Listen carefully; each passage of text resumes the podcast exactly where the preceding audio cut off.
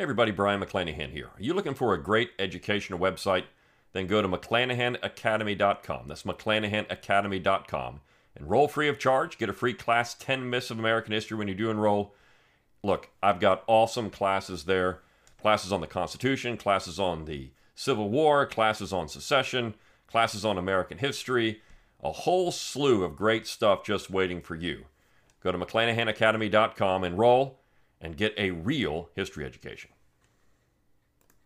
This episode is brought to you by Shopify. Whether you're selling a little or a lot, Shopify helps you do your thing, however you cha-ching. From the launch your online shop stage, all the way to the we just hit a million orders stage. No matter what stage you're in, Shopify's there to help you grow. Sign up for a $1 per month trial period at shopify.com slash special offer, all lowercase. That's shopify.com slash special offer. What is the most important issue for the left? Well, of course, it's power. And we'll talk about that on this episode of The Brion McClanahan Show.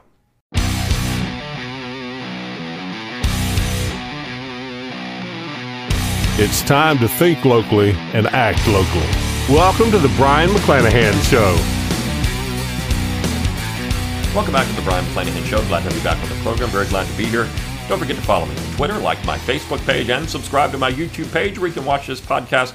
Find all those social media accounts on my webpage, brionmcclanahan.com. That's B R I O N McClanahan.com. Or you can just go to at Brion McClanahan. Find them all there. But while you're at brionmcclanahan.com, you can give me that email address and I'll give you a free ebook, Forgotten Founders, free audiobook of the same title, read by yours truly. You can support the show by going to McClanahanacademy.com. You've already heard about that. But in the month of June, the year 2023, you can get 25% off every class at McClanahan Academy. And that's going to be something you want to do if you're interested in getting into it because there will be a price increase in July. You're going to see that, so the prices will go up. But right now, you can get these classes for the best deal you're ever going to see them again. So capitalize on that. Take advantage of this opportunity to get these classes for a steal at 25% off of these prices as they stand in June of 2023. So the coupon code is June.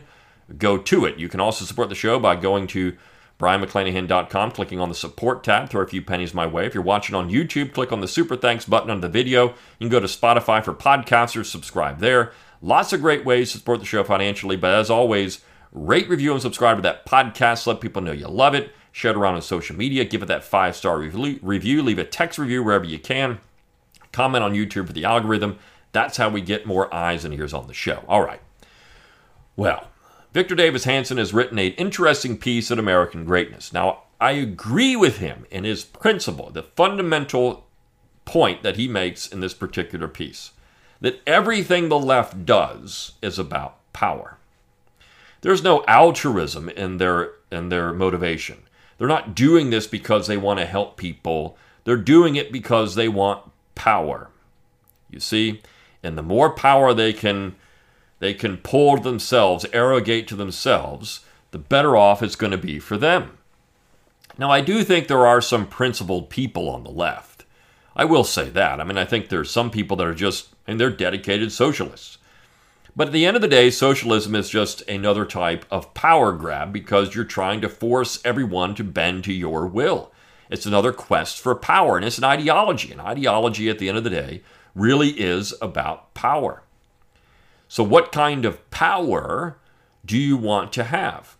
Now, this piece by Hanson, though, is also interesting because he's blind to the entire origin of this stuff, and Davis Hanson is going to be that because he's a Lincolnian. The first time you see a an extreme expression of this, of course, is the war in the 1860s. That war was about power. It's always been about power. The Republican Party did not have to try to force the South back in the Union. They could have let them go. And there were many people in the North, abolitionists included, who said, Why are we fighting to keep these people in the Union? Isn't this what we wanted?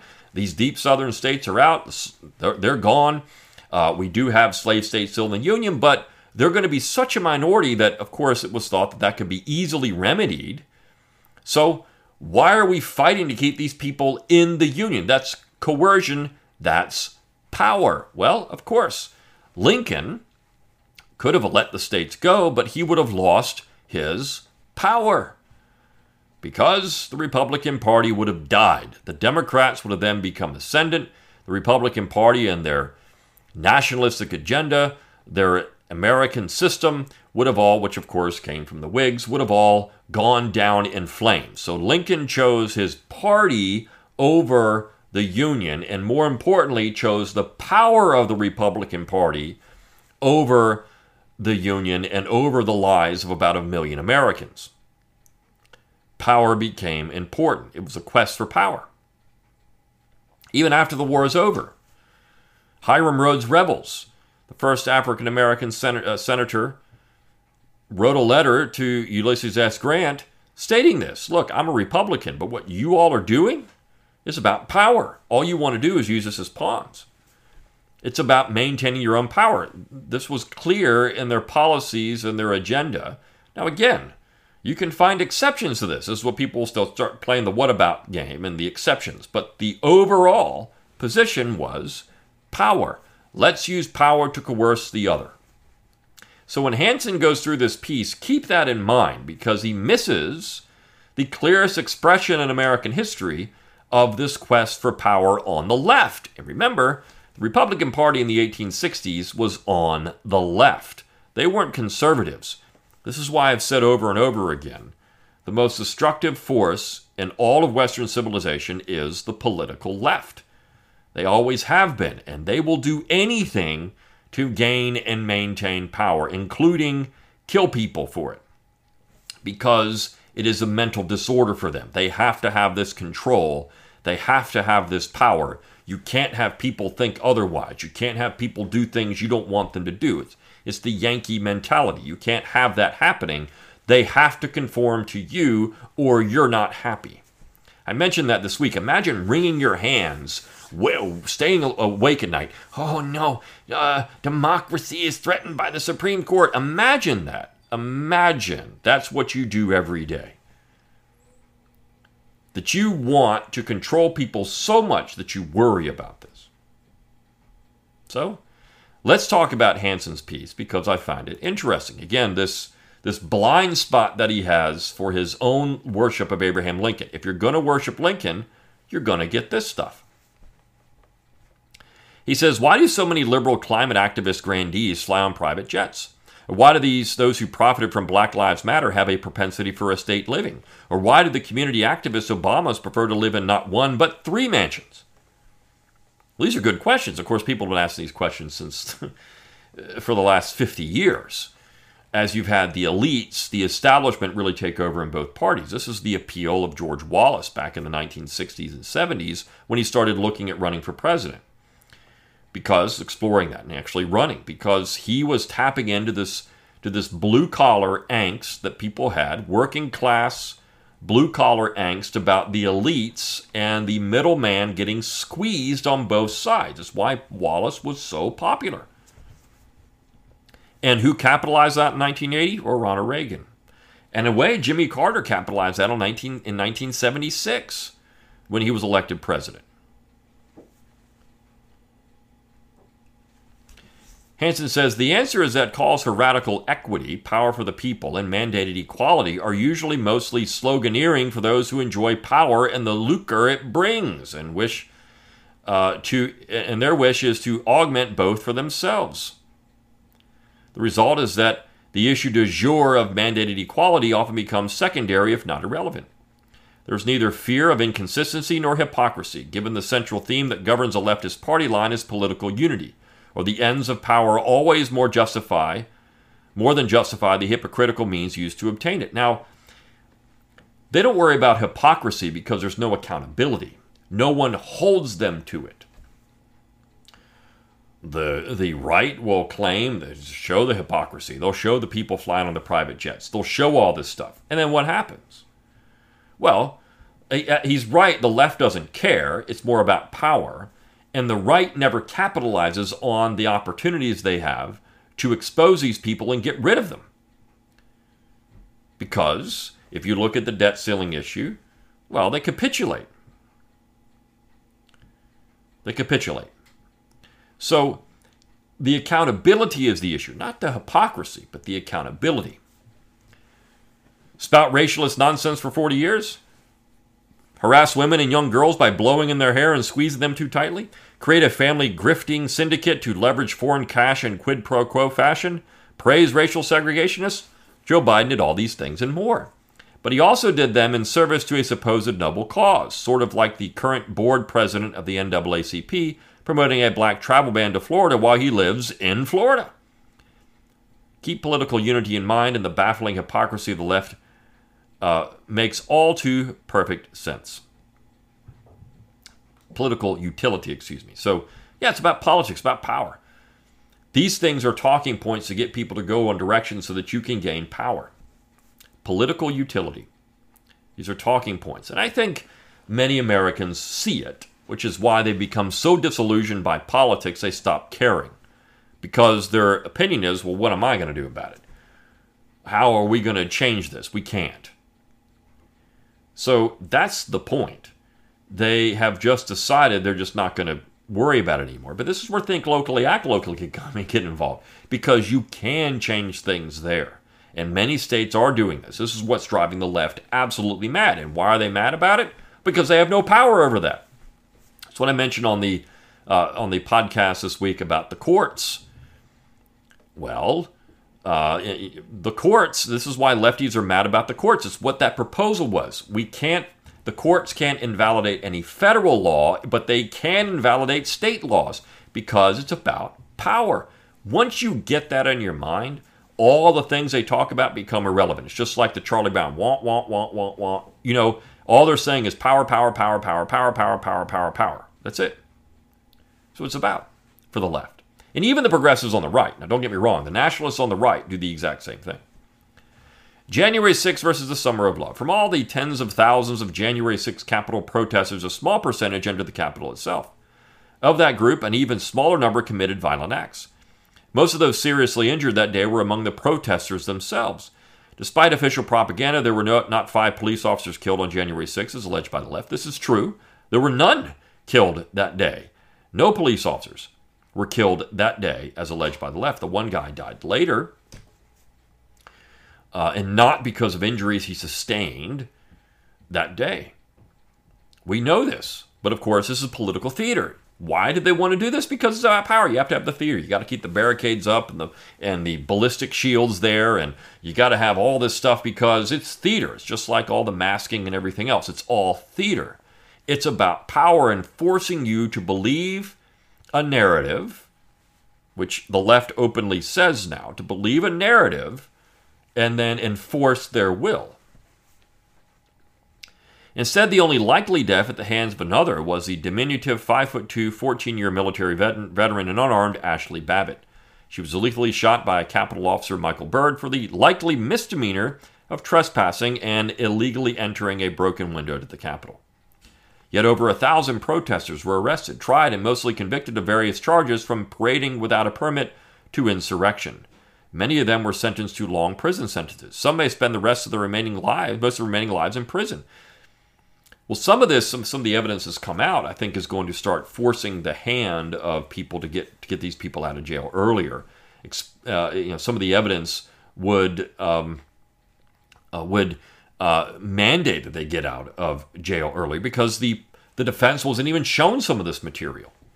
So that's an interesting part of this, and of course, the Tucker Carlson uh, episodes where he brought these things out has started moving that process forward. You don't hear much about it anymore, uh, but I'm sure it's still in the in the uh, background, and people are working on this. The left has justified long sentences on three grounds. One, the protesters targeted iconic government buildings as the object of their attacks. Two, the protesters were ideologically motivated and seemed bent on insurrection to warp the political process. And three, the protesters were attempting to nullify an election by their massing at the Capitol and therefore question the very integrity of the 2020 election. In theory, these were legitimate reasons, but to, to treat harshly any convicted of such insurrectionary crimes. But in reality, the left cared little about its pretext justifying harsh responses, much less proving their charges. What mattered were the political opportunities offered by January 6 and the chance to leverage the occasion to consolidate power. Well, this is true. I mean, Davis Hanson is right on board with this. But again, he doesn't the, the big glaring elephant in the room for Davis Hanson is that elephant known as the Republican Party, which did this in the 18 this very thing in the 1860s. This is nothing new for the left. The Republicans were the left. In fact, they called their opponents conservatives. This is nothing new for the political left. And the Republican Party in the 1860s was the political left. Why and how can one assume that? In 2020, for 120 days, left wing mobs led by Antifa and Black Lives Matter wrought far greater destruction and nonstop rioting, arson, looting, and assault. Over 35 people died, $2 billion in property damage followed, some 1,500 officers were assaulted and injured, over 14,000 protesters were arrested. Yet few, few were convicted of any serious crimes. Fewer were sentenced to long sentences, given prosecution, given prosecutors, state and federal, claimed the violence was merely a result of protests exercising their constitutional right of dissent. Yeah, so where is the consistency? Well, we know it's not there because this fits a narrative about power. Left wing polit- politicians and activists from then vice presidential candidate Kamala Harris to Nikole Hannah-Jones either excuse the often violent protests or urge that they continue. Of course, he has a quote from Kamala Harris they're not going to let up, and they should not, and we should not. Nikole Hannah-Jones, a quote Destroying property which can be replaced is not violence. Far from sending in 20,000 federal troops as occurred after January 6, the left demanded that then President Trump not resort to such draconian measures. Note that there were lots of government properties deliberately targeted in iconic fashion. A Seattle police precinct with officers inside was set afire. A mob in Washington, D.C. tried to storm the White House grounds in a fashion that sent the president and Secret Service agents into a subterranean bunker. A historic Washington, D.C. church was torched. Violent mobs set federal and state courthouses on fire in Las Vegas, Minneapolis, and Portland. Second, none of these riots and violence were not random. Note these, these, these riots and violence were not random. They were coordinated and seemed to wax and wane with some sort of precise coordination, a fact deemed useful in an election year by the Democratic left. In her now notorious self confessional time essay, Molly Ball bragged that, quote, there was a conspiracy unfolding behind the scenes, one that both curtailed the protests and coordinated the resistance from CEOs. The conversation that followed was a difficult one, Ball explained, led by the activists charged with the protest strategy. We wanted to be mindful of when was the right time to call for moving masses of people into the street. These things were coordinated, just as the left makes the case of January 6th. It's coordinated. All of this is coordinated. You had people from all over the United States in these protests. These weren't just spontaneous protests in cities of the citizens of those places. You had activists coming in from out of state, bringing in trucks of material to do this. It's coordinated. Well, we have a term for that. It begins with an I. It's called an insurrection. It's coordinated. Third, had, had Trump won the 2020 election, the left was gearing up for yet another round of violence under the pretense that the election had been stolen in the fashion of its coordinated Washington, D.C. violence of the day of Trump's 2017 inauguration. Left wing denialism and real efforts to overturn a presidential election were certainly not new. After the 2016 election, wealthy leftists and celebrities ran television ads begging electors to reject their constitutional fidelity and the popular vote counts in their states, and instead, in insurrectionary style, cast electoral votes for Hillary Clinton, ballots for Hillary Clinton. Prominent leftists from Jimmy Carter to Hillary Clinton also had been on record following the 2016 election, claiming that Trump was an illegitimate president and the 2016 election had been rigged in Trump's favor due to the hoax of Russia collusion. And I mentioned that this week. Where is that? I mean, that is a real coup. What happened is the Congress used a Russia collusion hoax, a fake dossier. I mean, the, the, the, the intelligence agencies knew it was fake, and they ran with it anyways and impeached him and trying to get rid of him. That is a real coup. Not some people saying we need to have the uh, we need to pause and make sure that we've got the proper results from this election. No, this was a real coup from the government itself. That's the very definition of a coup. It wasn't a military coup, but it was a soft coup. It just didn't work until 2020 when they could use propaganda to their advantage to get rid of uh, Donald Trump and the pandemic, of course, which allowed them to do some things, while not illegal, were certainly fishy. Hillary Clinton, who paid Christopher Steele to use Clinton related fake sources to compile fabrications to destroy her 2016 rival, later even bragged she was joining La Resistance. The chairman of the January 6th committee that damned Trump supposed election denialism, Representative Bennie Thompson of Mississippi, himself was an election denialist par excellence who absurdly voted in the Congress to reject George, George Bush's popular vote victory in Ohio that de- decided the 2004 election. So all these people are just hypocrites. I mean, uh, Hanson is right about that, but there's no accountability for the left. Never has been, and there never will be. By any fair measure, the violence of 2020 was a far greater and more deadly threat to the Republic than anything occurring on January 6, 2021. But most of the 14,000 arrested per- perpetrators who were responsible for that incredible summer of violence were exempted because their mayhem was deemed politically useful. In the same fashion, it was advantageous to turn the buffoonish Capitol protesters into seasoned revolutionaries. The common denominator was only the left's efforts to warp events to achieve power. This is exactly right. They saw this as an opportunity. Well, we can spin it to achieve power, and they can and they lie and they don't care. And in fact, they say it when they're caught lying. Well, this person didn't win, did they? That was the point. It's about power. Why else would they do it? Liberalism that loses utility if is left behind. California has, this is a point, if it doesn't have utility, then liberalism is left behind. California has been building massive solar farms in pristine deserts and rural areas. Many spread over thousands of acres and require disruptive supporting infrastructure. In the American Midwest, these new generations of solar farms are unlike anything in our recent past. Often in size larger than Manhattan, they take out of production tens of thousands of acres of prime farmland. What is curious about all these next generation projects is the relative silence of environmentalists to that to the radical disruptions and dangers they pose to fragile and pristine natural landscapes, rare species of flora and fauna, and quality of life for surrounding rural communities. In the case of hundreds of thousands of lost farm acres, poor liberal, prior liberal advocacy for preserving America's heartland and its precious family farm acreage and those who work it likewise go out the window. And this is true.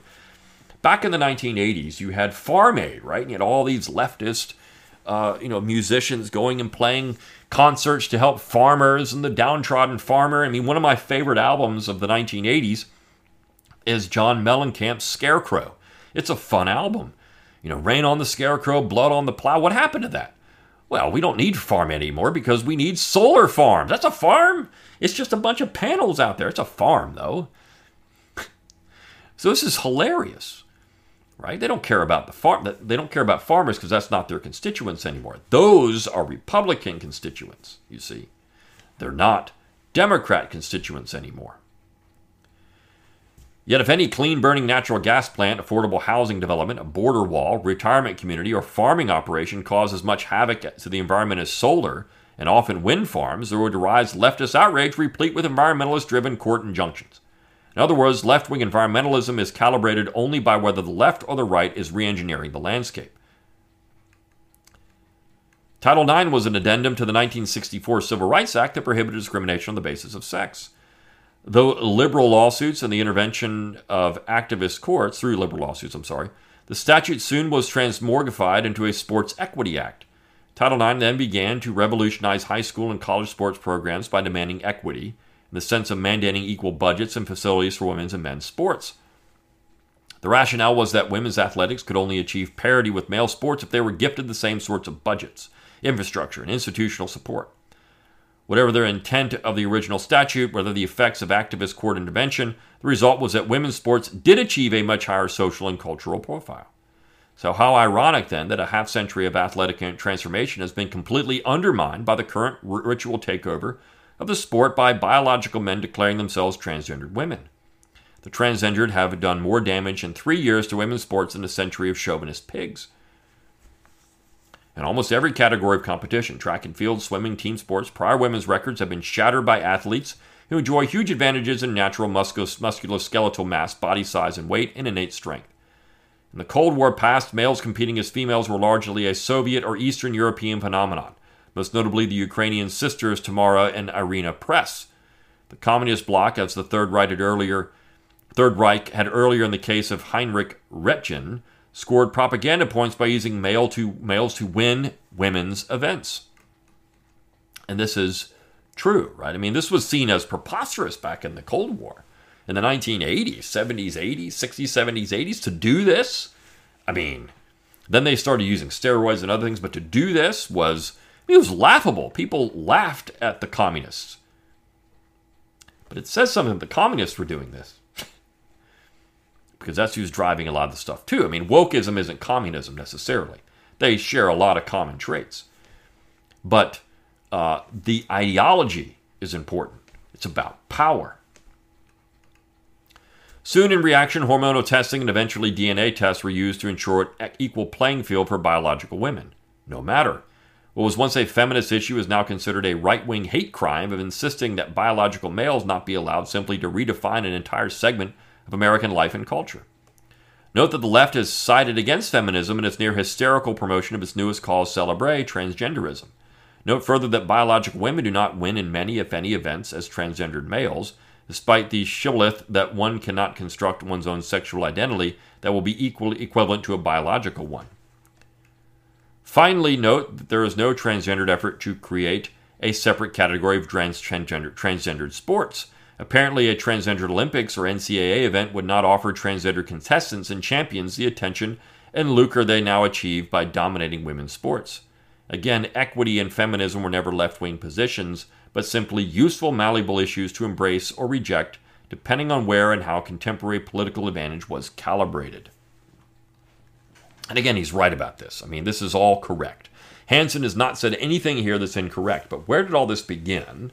He says basically with this, but really the the again, the blind spot for Hanson it's always been is the Lincolnian myth of America.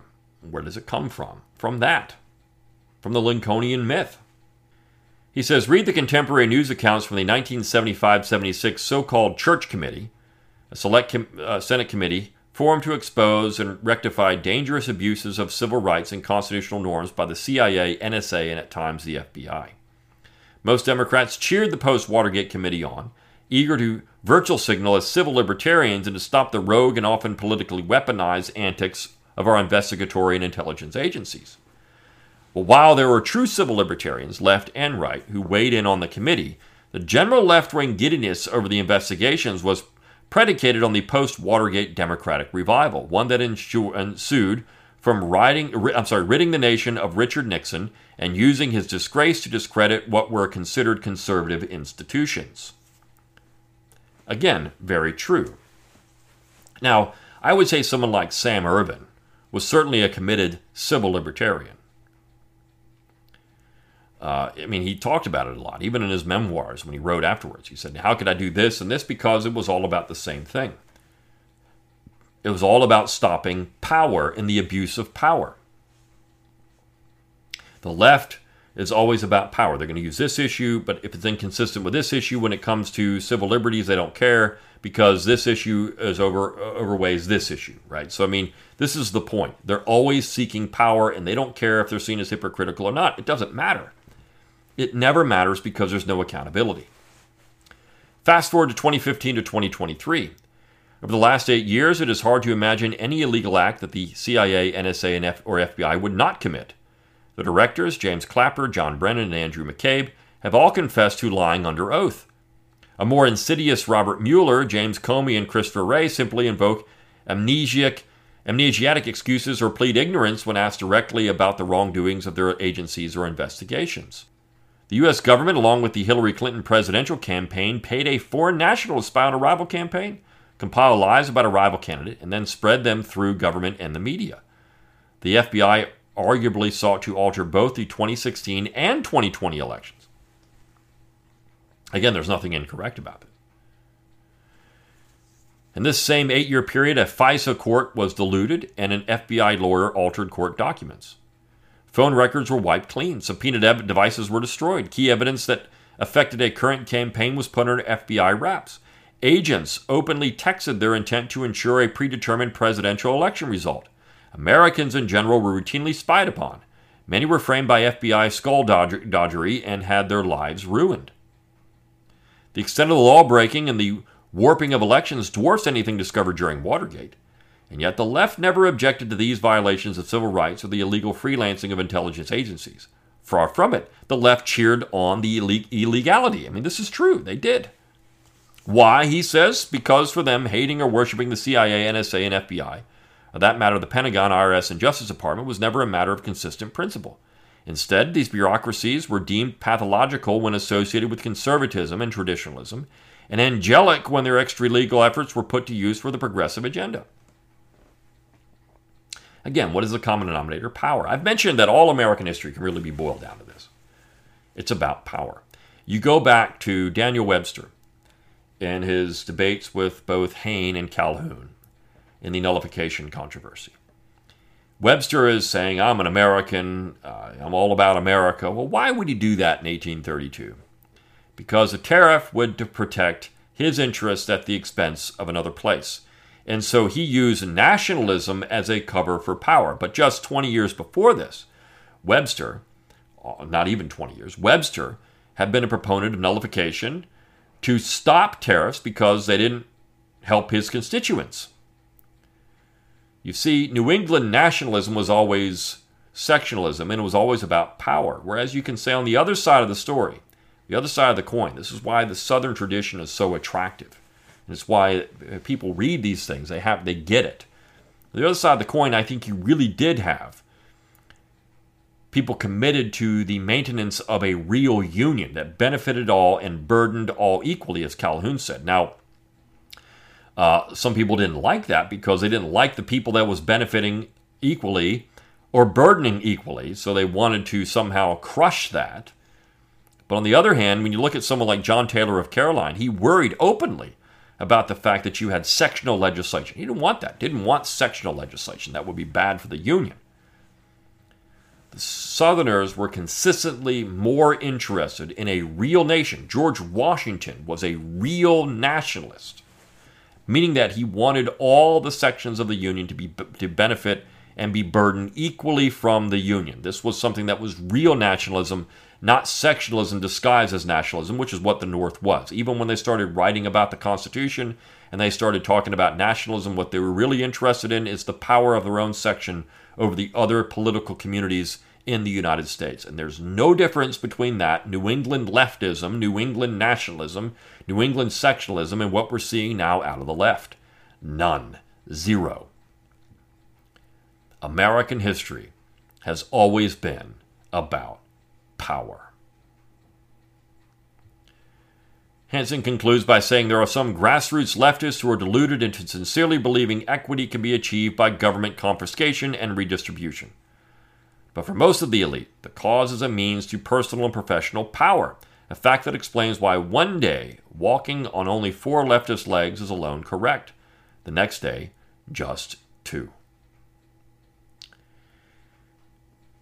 What issue can they capitalize on to gain power? And you can see it's all the flip flopping. It's all the things that Biden said here, and then Biden said there, and then Biden did this, and Biden did that. Biden said these because all he wanted to be was president.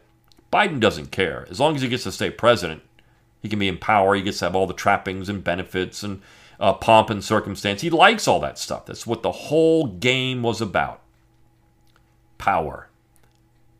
Power. It's always been that. It's about that for just about anybody that takes that office. Nowadays, in particular. That's why Trump wants in, it's why the Obamas loved it. They want the power. You have become, as president, an American king, and you want to maintain the monarchy. So, uh, I think Hanson is correct about what's happening here. I've said it on this podcast many, many times, but he misses the real evidence going back to the 1860s and even before that and why we had power become so important in American politics, or why we had all these issues that were important because different sections could gain power. All right. See you tomorrow on the Brion McClanahan Show. See you then.